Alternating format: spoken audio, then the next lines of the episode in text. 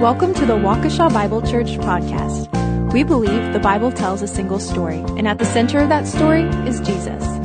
If you like what you hear today, additional sermons, teaching sessions, and written material can be found on our website at waukeshabible.org. We hope you enjoy today's episode.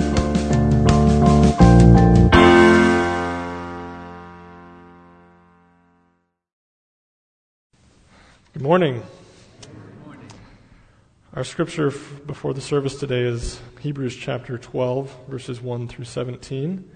And I'd like you to remember as I read what was read for our call to worship, the preceding passage before this in 11 as well.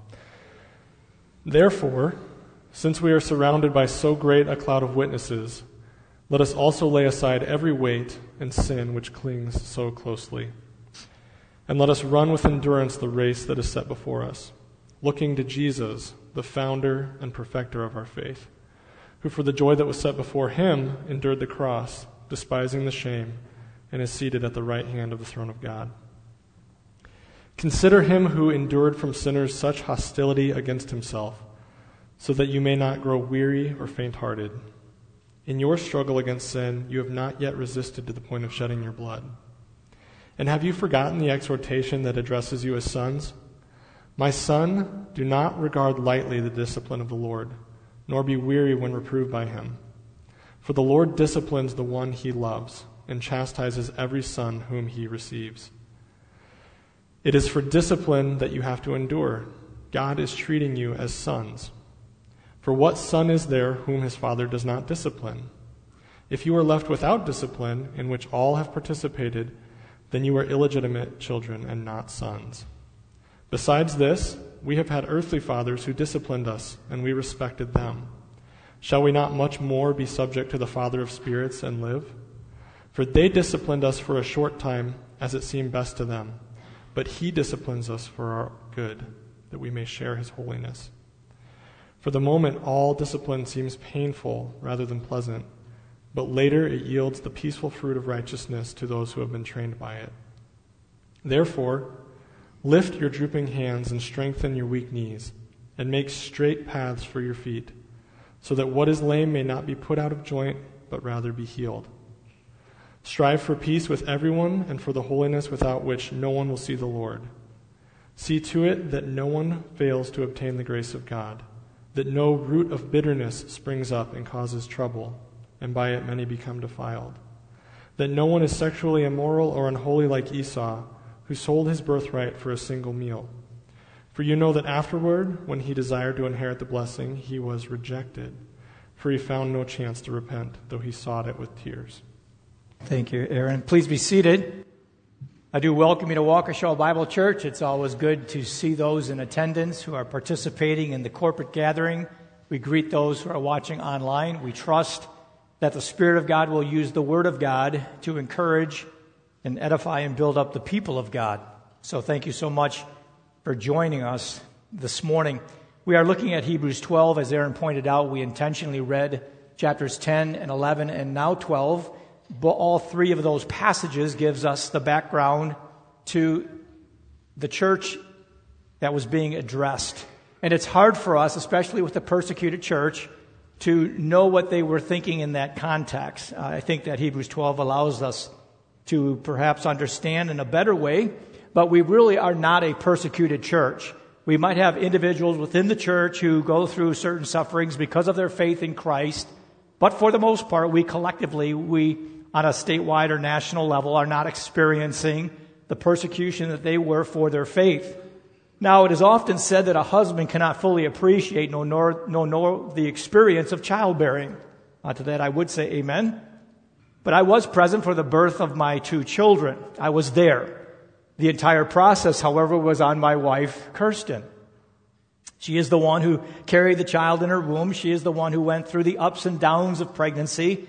And although I shed tears of empathy during the birthing process, and perhaps as a husband or father, you understand what I'm saying, she is the one who endured the suffering. I didn't. She did. And the pain of childbearing. Not me, but she. Thus, I cannot fully appreciate nor understand all that she went through during that whole journey. Such is the case with Hebrews chapter 12. the author speaks to people who are suffering for their faith in Jesus. He speaks to a people who have been imprisoned. He speaks to a people who know what it means to be ostracized by one's family and community. He speaks to a people who have been shunned and forsaken and left alone. This has not been my experience, and for the most part, it has not been our experience collectively. And yet, what the author says in our passage continues to find direct and immediate application to those who even now know such suffering because of their faith in Christ. We pray on a weekly basis for the persecuted church, churches that are facing collectively opposition from their community, from their state.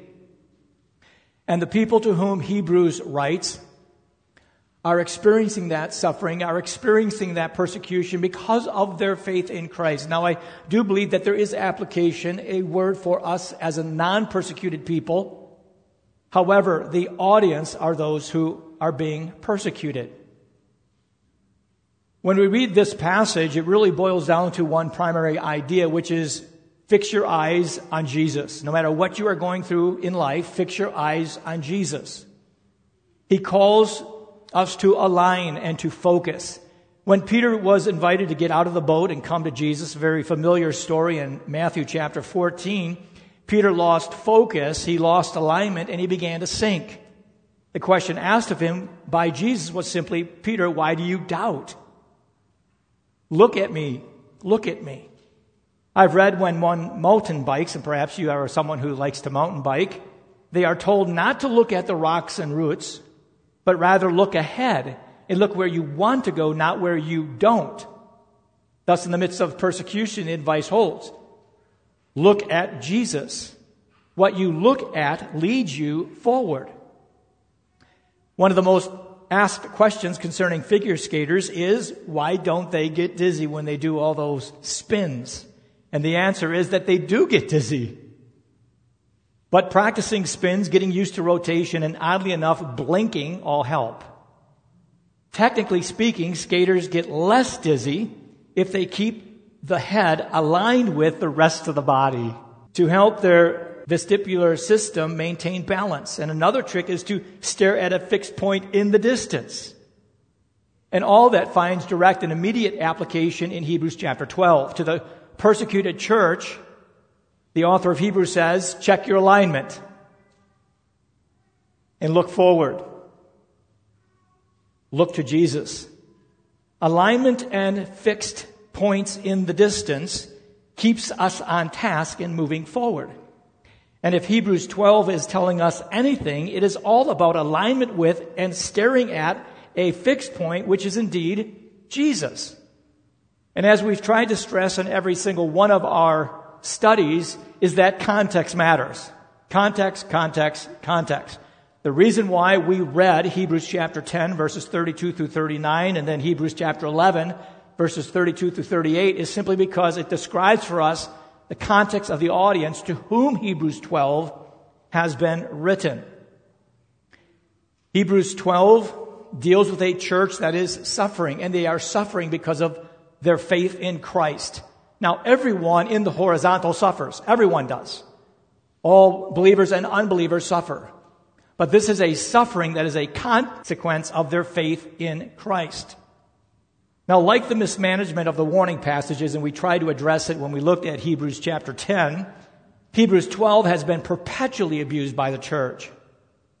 As it is irresponsible to use the warning passages as a one size fits all, we've tried to address that idea, so also it is equally abusive and irresponsible to read Hebrews 12 apart from its historical and literary context.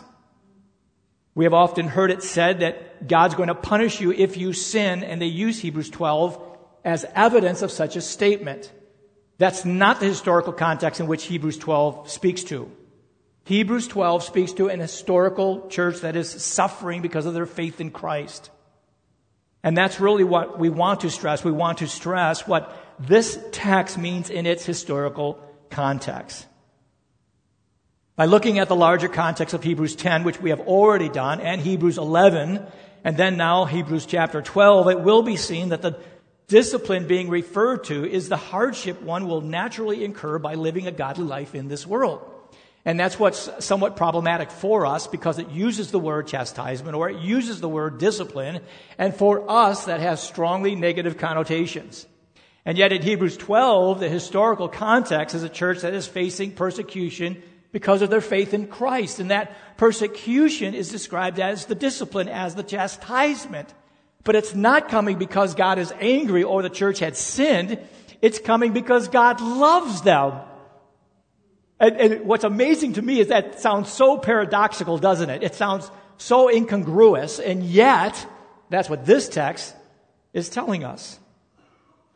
When you look at the overarching message of the New Testament, we see that kind of statement being consistently made. And I'll, briefly run through these passages. John chapter 16, verse 33, it's the upper room discourse. Jesus is with his disciples. He's about to go to Gethsemane. And Jesus says to them, These things I have spoken to you so that in me you may have peace. In the world, you will have tribulation. You will have persecution. You will have suffering for your faith in Christ. But take courage. I have overcome the world. 2 Timothy 3 verse 12, indeed all who desire to live godly in Christ Jesus will be persecuted. That's what the church in Hebrews is experiencing. Acts chapter 5 verses 41 and 42. Verse 41, so they went on their way from the presence of the council, rejoicing that they had been considered worthy to suffer shame for his name. We're like, wow. But that is the testimony of today's persecuted church. Acts chapter 14, verse 22, strengthening the souls of the disciples, the apostle Paul, encouraging them to continue in the faith, saying, through many tribulations, we must enter the kingdom of God. Those who live godly in Christ Jesus, those who profess faith in Christ, will go through many tribulations. James chapter 1, verses 2 through 4, a very familiar passage. Consider it all joy, my brothers and sisters, when you encounter various trials, knowing that the testing of your faith produces endurance, testing, endurance, the trial. And finally, 1 Peter chapter 1, verse 6.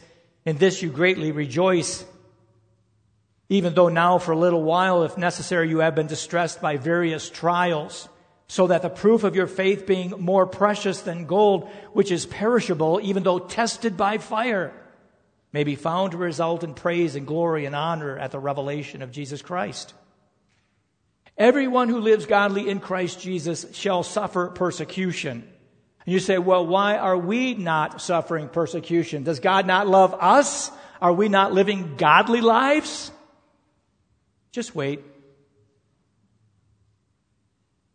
Suffering for one's faith is intrinsic to faith. It is not something that we look for, but when religious persecution happens, we should not be surprised and we should recognize it for what it is. And that's what Hebrews chapter 12 tells us.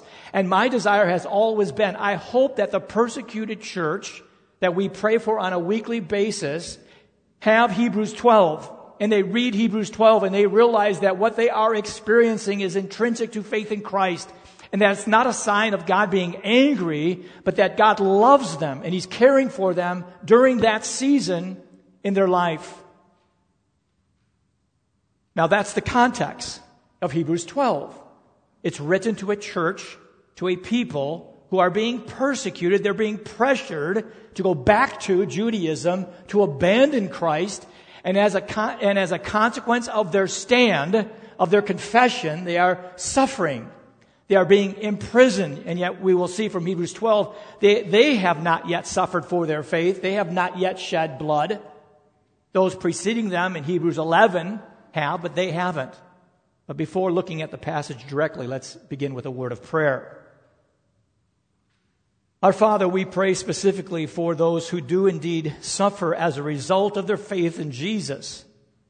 This passage would appear foreign to us, but may this passage inform us as we look to the future and pray for those who currently suffer imprisonment, injustice, alienation, and separation because of their faith in Jesus. May we understand this passage correctly so that we might be encouraged when we face religious persecution for faith in Christ. Now encourage us in our prayers for our persecuted brothers and sisters. Help us to see how we can benefit and grow from our study of this passage. We pray this in Jesus' name. Amen. Now, the passage itself has three moving parts. The first is verses 1 through 3, and then 4 through 11, and then 12 through 17. So our study will follow that breakdown. I think it is valid to follow that division. It's a, it gives us that structure. The first thing that we see within verses 1 through 3 concerning those who are being persecuted is their perseverance in their perse- persecution. How do we persevere? How do we hold fast Christ? Well, the first thing we have to do is change what we see. What are we looking at when we encounter that persecution? Now, I can make that more applicable to us by saying when we encounter hardship, but all of us are encountering some form of hardship because we exist in a broken world. But I'm wanting us to make sure that we understand what it meant to them then. And what the author of Hebrews calls them to is to change what they see. Notice what it says. In verses 1 through 3, it says, Therefore, in light of what we have just seen in Hebrews 10, Hebrews 11, of our brothers and sisters who have suffered persecution, Therefore, since we are surrounded by so great a cloud of witnesses, let us lay aside every weight and the sin which clings so closely, and let us run with endurance the race that is set before us. And though it does not follow the same grammatical structure, I believe we can take certain liberties and say, let us, let us look to Jesus, the founder and perfecter of our faith, who for the joy that was set before him endured the cross, despising the shame, is seated at the right hand of the throne of God. That right hand speaks to his supremacy, it speaks to his accomplishment. And then verse 3 Consider him who endured from sinners such hostility against himself, so that you may not grow weary or faint hearted. And again, remember to whom he writes. But our paragraph has these three let us statements.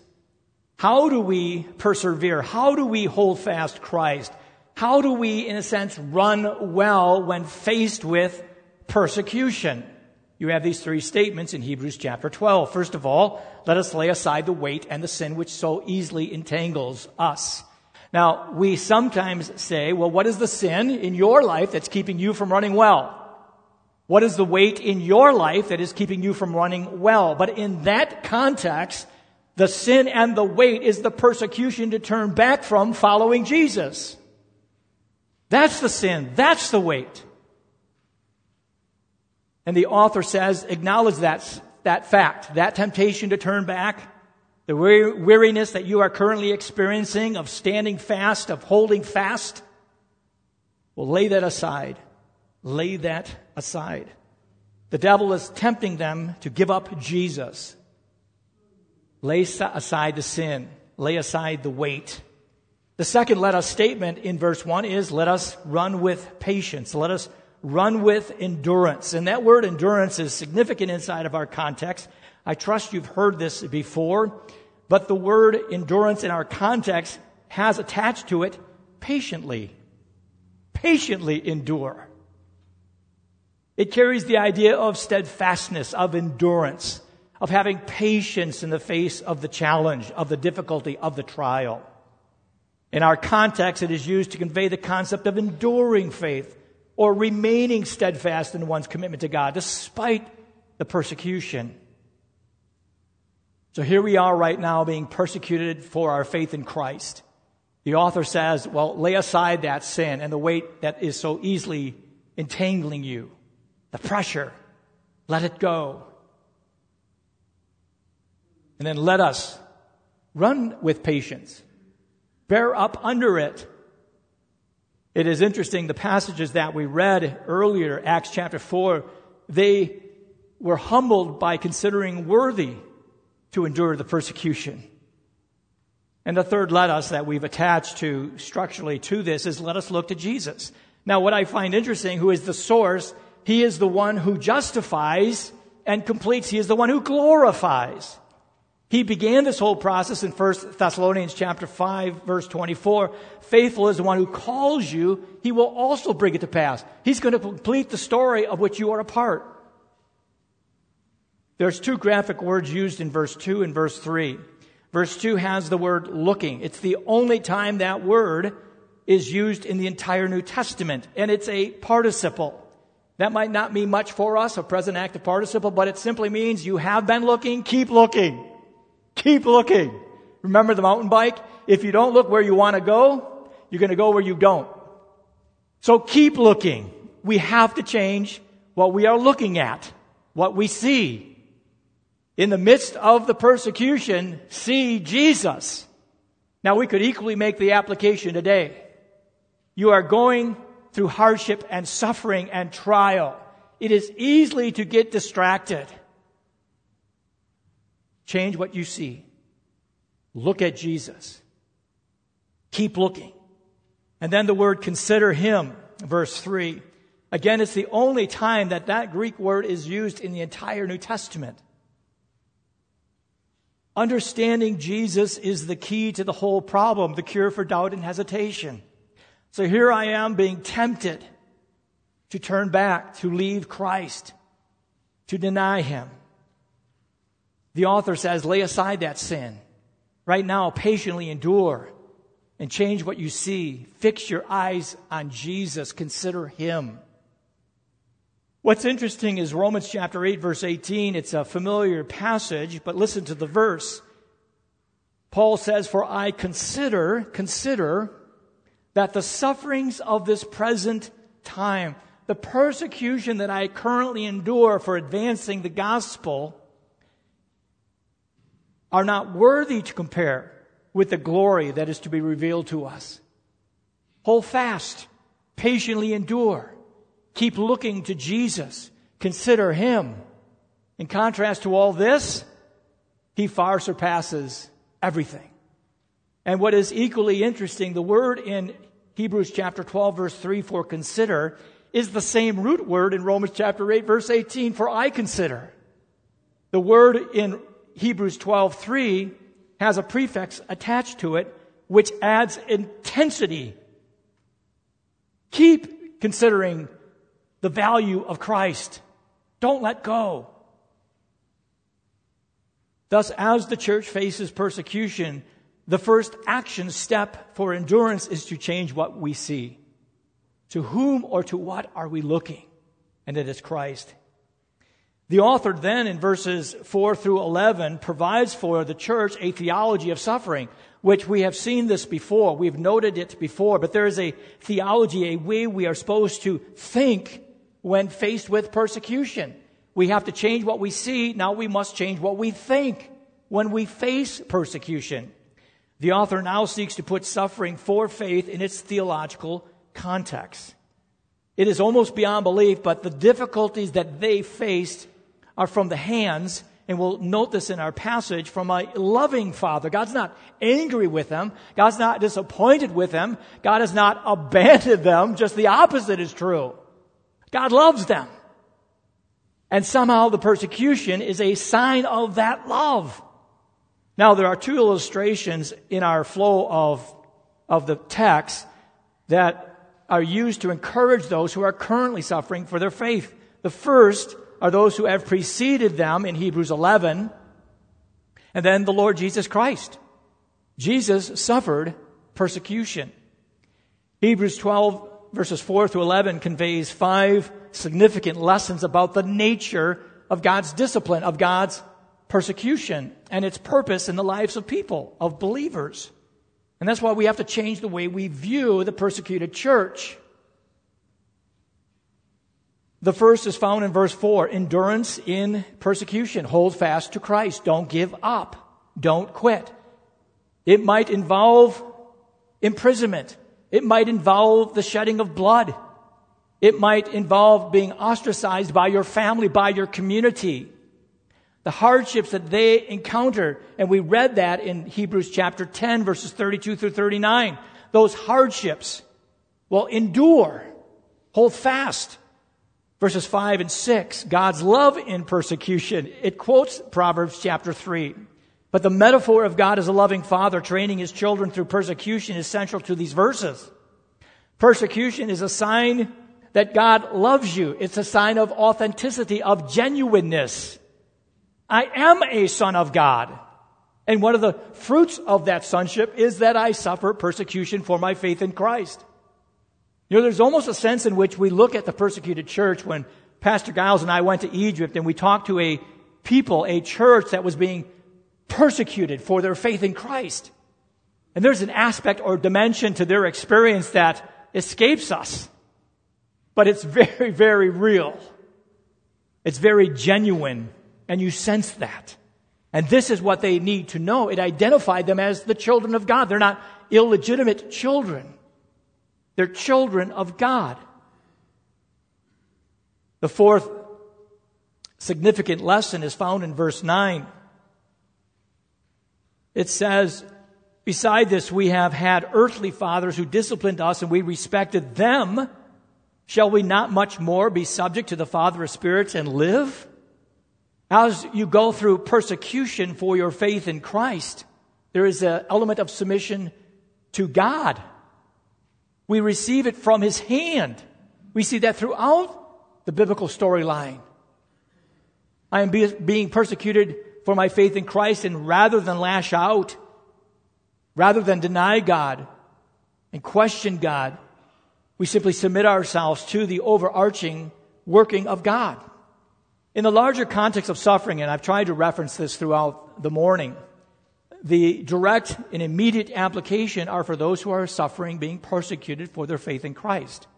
Well, there is a sense in which we live in a broken world and we suffer. We experience suffering. We experience loss. We exist in a world where bad things do indeed happen. And we cannot and must not blame God as if He is directly culpable for the action. And neither should we think God loves us less for the hardship. The hardship rather speaks more of God's love and your ad- adoption as his child than it does of abandonment and cruelty. I look at the hardships that we face as a family of families, not just individually, but corporately. And how are we to understand that? Is God punishing us? Is God abandoning us? Does God love us less? And the answer from Hebrews 12 is no. No. And the last thing we see concerning the lessons in 4 through 11, this theology of suffering, is the purpose of the persecution. There is this re- refinement taking place in verses 10 and 11. For they disciplined us for a short time as it seemed best to them, but he disciplines us for our good. And again, the discipline, the context is persecution, that we may share his holiness the pressure and stress from persecution. And if we were to place ourselves in that context, and if we simply stepped back and thought through all of this, the pressure and stress from persecution reveals who we are and whose we are. We encounter that pressure, we encounter that stress. Now, how do we respond to it? Our response reveals who we are and whose we are. And that's what this persecution was doing. Persecution is portrayed as a form of training that, although painful, produces a harvest of righteousness and peace for those who undergo it. There is some transformational element to the persecution. And I think, well, what's a way to perhaps illustrate what this involves? Well, when someone polishes their car, now I've waxed my car, but I've never polished my car. They rub the polishing agent into their car. The rubbing process has the power of removing blemishes and then places over the car a protective covering. The individual then begins to buff the car so that the car shines. And once the process is done, the owner and others step back and they admire their work and the beauty of the car. Well, the owner is not punishing the car like, bad car. No, I'm going to buff you. No, the car did absolutely nothing wrong. The owner is protecting the car and enabling the car to be what it is. The polishing process enables others to see the car for what it is. And this is no less true with persecution. It shows them for who they are and whose they are. It brings that out. Thus, as we face persecution, our first step is to change how we see what we see, and the second is what we think. How do we view this suffering? And then the last is 12 through 17. it changes what we do. How do we deal with this in our context in a suffering church? And I believe there's two parts of the paragraph, 12 through 17. The first part is us individually, us as a church, but us individually, and we see that with the use of the pronoun. Notice it says, therefore, in light of the fact that we now see Jesus, in light of the fact that we've just received uh, instruction as to what this persecution, this suffering teaches us, what's actually taking place behind the scenes, the third thing we see is how do we then respond to it? Therefore, in light of this, and then notice the pronoun, lift your drooping hands and strengthen your weak knees. I, I have to believe if, if we were a persecuted church, that we would have drooping hands and weak knees. The pressure that's come to bear on that church is hard and heavy. And then it says, and make straight paths for your, your feet so that what is lame may not be put out of joint, but rather be healed. Let's together face what we are encountering and be built up. Hold fast. Strength in numbers. We have that language in the first two verses, 12 and 13. Here's what we need to do. Not just for ourselves, but for others. We come alongside and build up and embolden. When faced with persecution, we need to keep telling ourselves not to quit. It'd be so easy to go back. No, don't. Keep pressing forward.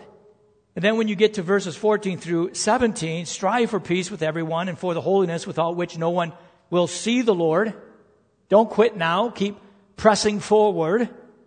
In neither case is the pursuit on the abstract ideas of peace and holiness. And I would perhaps use 14 as a transition between 12 and 13 and then 15 and following. But when it talks about peace and holiness, it's not in the abstract, but rather on the one who is the author and perfecter of peace and holiness, Jesus Christ himself. Both ideas of peace and holiness are embodied in Jesus. And it is from Jesus and through Jesus that we now approach the Father. So in the midst of all this, keep fixing your eyes on Jesus and understand that God is not punishing you. God is loving you. You're his child. Be encouraged hold fast. What's then interesting in verses 15 through 17, it uses the word see to it that no one fails, and the word see occurs only two times in the entire New Testament. It occurs here in Hebrews chapter 12 verse 15, and then in 1 Peter chapter 5 verse 2. In 1 Peter chapter 5 verse 2, it's translated exercising oversight. It's a word to leadership perhaps. And the leadership is calling out to its congregation. Don't and it uses the word don't three times in the passage. Notice what it says. See to it that no one, no one, don't, no one fails to obtain the grace of God. Don't fall short of the grace of God. We've seen this elsewhere in other warning passages. We are under the sound of the gospel. Believe it. Hold fast to it. Throw yourself at Jesus. Don't fall short of the grace of God. It then continues that no root of bitterness springs up and causes trouble. And by it many become defiled. Don't defile the family of God. Hold fast. Hold fast.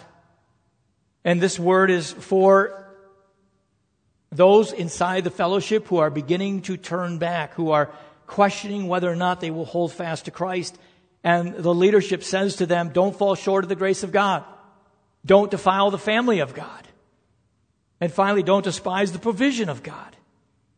Verse 16, that no one is sexually immoral or unholy like Esau, who sold his birthright for a single meal. For you know that afterward, when he desired to inherit the blessing, he was rejected, for he found no chance to repent, though he sought it with tears. Don't, don't, don't. And again, this is not a blanket statement made to all of us. It's very, very specific. We are a part of the 12 and 13 crowd. The persecuted. But within that, there are those being tempted to turn back. And the leadership says to them, don't fall short of the grace of God. Hold fast to Christ. Don't defile the family of God. Don't despise the provision of God. Hold fast. And there appears to be a natural progression in the warning.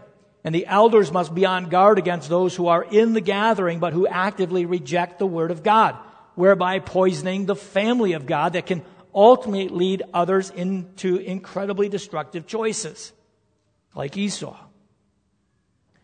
There's much that goes on in a church that the congregation as a whole is not mindful of.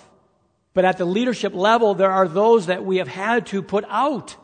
And I'm not asking you to try to figure out who they are. But there's a line that is drawn that must not be crossed. And on occasion, people like that show themselves for what they are. But we are here to say, don't fall short of the grace of God. Don't defile the family of God by your unbelief, and don't despise the provision of God by poor choice. The stress points in persecution causes many to fail. The word to his people is to hold fast Christ. If you're tired from the pressure, come to church and find those who can support you. Look to Christ. The word to his people is to hold fast Christ. Don't quit. Now is not the time to quit. As we face persecution, our final action step is to change what we do. To change what we do. What's interesting is the next section, verses 18 through 29. And it's really a, conclusion to this entire letter. But in verse 25, look what it says with me. See that you do not refuse him who is speaking. And it's not talking about me. Remember in Hebrews chapter 1 that God has spoken finally in his son? Well, listen to his son. And this passage parallels chapter 2. See that you do not refuse him who is speaking, for if they did not escape when they refused him who warned them on earth, much less will we escape if we reject him who warns from heaven. This whole passage is telling us trust Christ, follow Christ, look to Christ, consider Christ. Because if you reject Christ, if you reject Christ, there is no hope, there's no escape. And you might ask yourself the question well, am I one of those who rejects Christ? And I would say, well, do you reject Christ? And you would say, then you're not one of them. Do you realize how simple that is? You believe in Jesus. And if right now, when I say you believe in Jesus, you say, well, no, I don't, well, then this passage is speaking directly to you. If you reject Jesus, there is no escape. But we are not of those people. So this is a word, this is a word to a church that is experiencing persecution. There is immense pressure on them. And the author writes, in the midst of persecution, fix your sights on Christ. Know that this is not God being angry with you. He's not punishing you. He loves you as his child. And yes, your knees get weak. Yes, your hands droop. But hold fast Christ. And if you reject him, there is no hope. But if you accept him, then you escape the judgment. You know, when we look at it in this historical context, because we are really not a persecuted people, there is a minimal amount of application that can take place. But it ought to enable us to perhaps have some empathy with the persecuted church, that they would look at Hebrews 12 and they would be strengthened by it. But what is our takeaway? This passage does not answer for us all of our questions concerning the heartaches and headaches of life. As a church family, we have faced the passing of loved ones and the difficulties of life. Well, how do we, in hardship, in loss, in absence, keep going? Fix your eyes on Christ. Hold fast to Christ. And as a church family, we have faced the passing of loved ones and the difficulties of life. And much of life is not the result of direct or immediate sin, but it just happens. It just happens. Much of it can be ugly, and yet if the persecuted can find comfort in their trials from Hebrews 12, can we not also? As you experience life and its hardship, stay the course and look to Jesus. right? He's the only hope you got. Look to Jesus. And in looking at your struggle, know that God loves you. God loves you. He has not abandoned you and He does not hate you. Do not see your situation as God overlooking you or not caring for you, but rather as God loving you. God loves me. And then finally, in your struggles and the struggles of others, learn to do the right thing. Speak the right thing. Come alongside people who are struggling. I know your loss. I've experienced loss and absence. I know your suffering. I don't forget that your loved ones have passed, that you go through hard th- times. But what answer I have is look to Christ. And we come alongside each other because we all will have at one time or another weak knees. We will all have drooping hands. But together we can call each other to Christ because he is indeed our hope. Please stand with me as we close in prayer. Our Father, we look at Hebrews 12, and, and I trust we understand the immediate historical context for the recipients of that word. And even today, for the persecuted church, Hebrews 12 rings true, and I pray that they would believe the promises that are offered in Hebrews 12. And for us, on perhaps a very applicable or practical level, we all go through hardship. We all go through suffering. We all are carrying burdens that are massively oppressive. And the stress point, the pressure point is so great. Father, I pray specifically for all those people that come to mind that they would look to Christ, that they would consider Christ, that they would fix their gaze on Christ. And that somehow Hebrews 12 would inform them that God is not hating on them, God is loving them. He's right there with them, journeying, guarding, and guiding. And Father, when we speak to those people, who have the droopy hands and the weak knees. Father, may we come alongside and just encourage them and hold them up in prayer, knowing that you are there, that you are strengthening them in their hardship.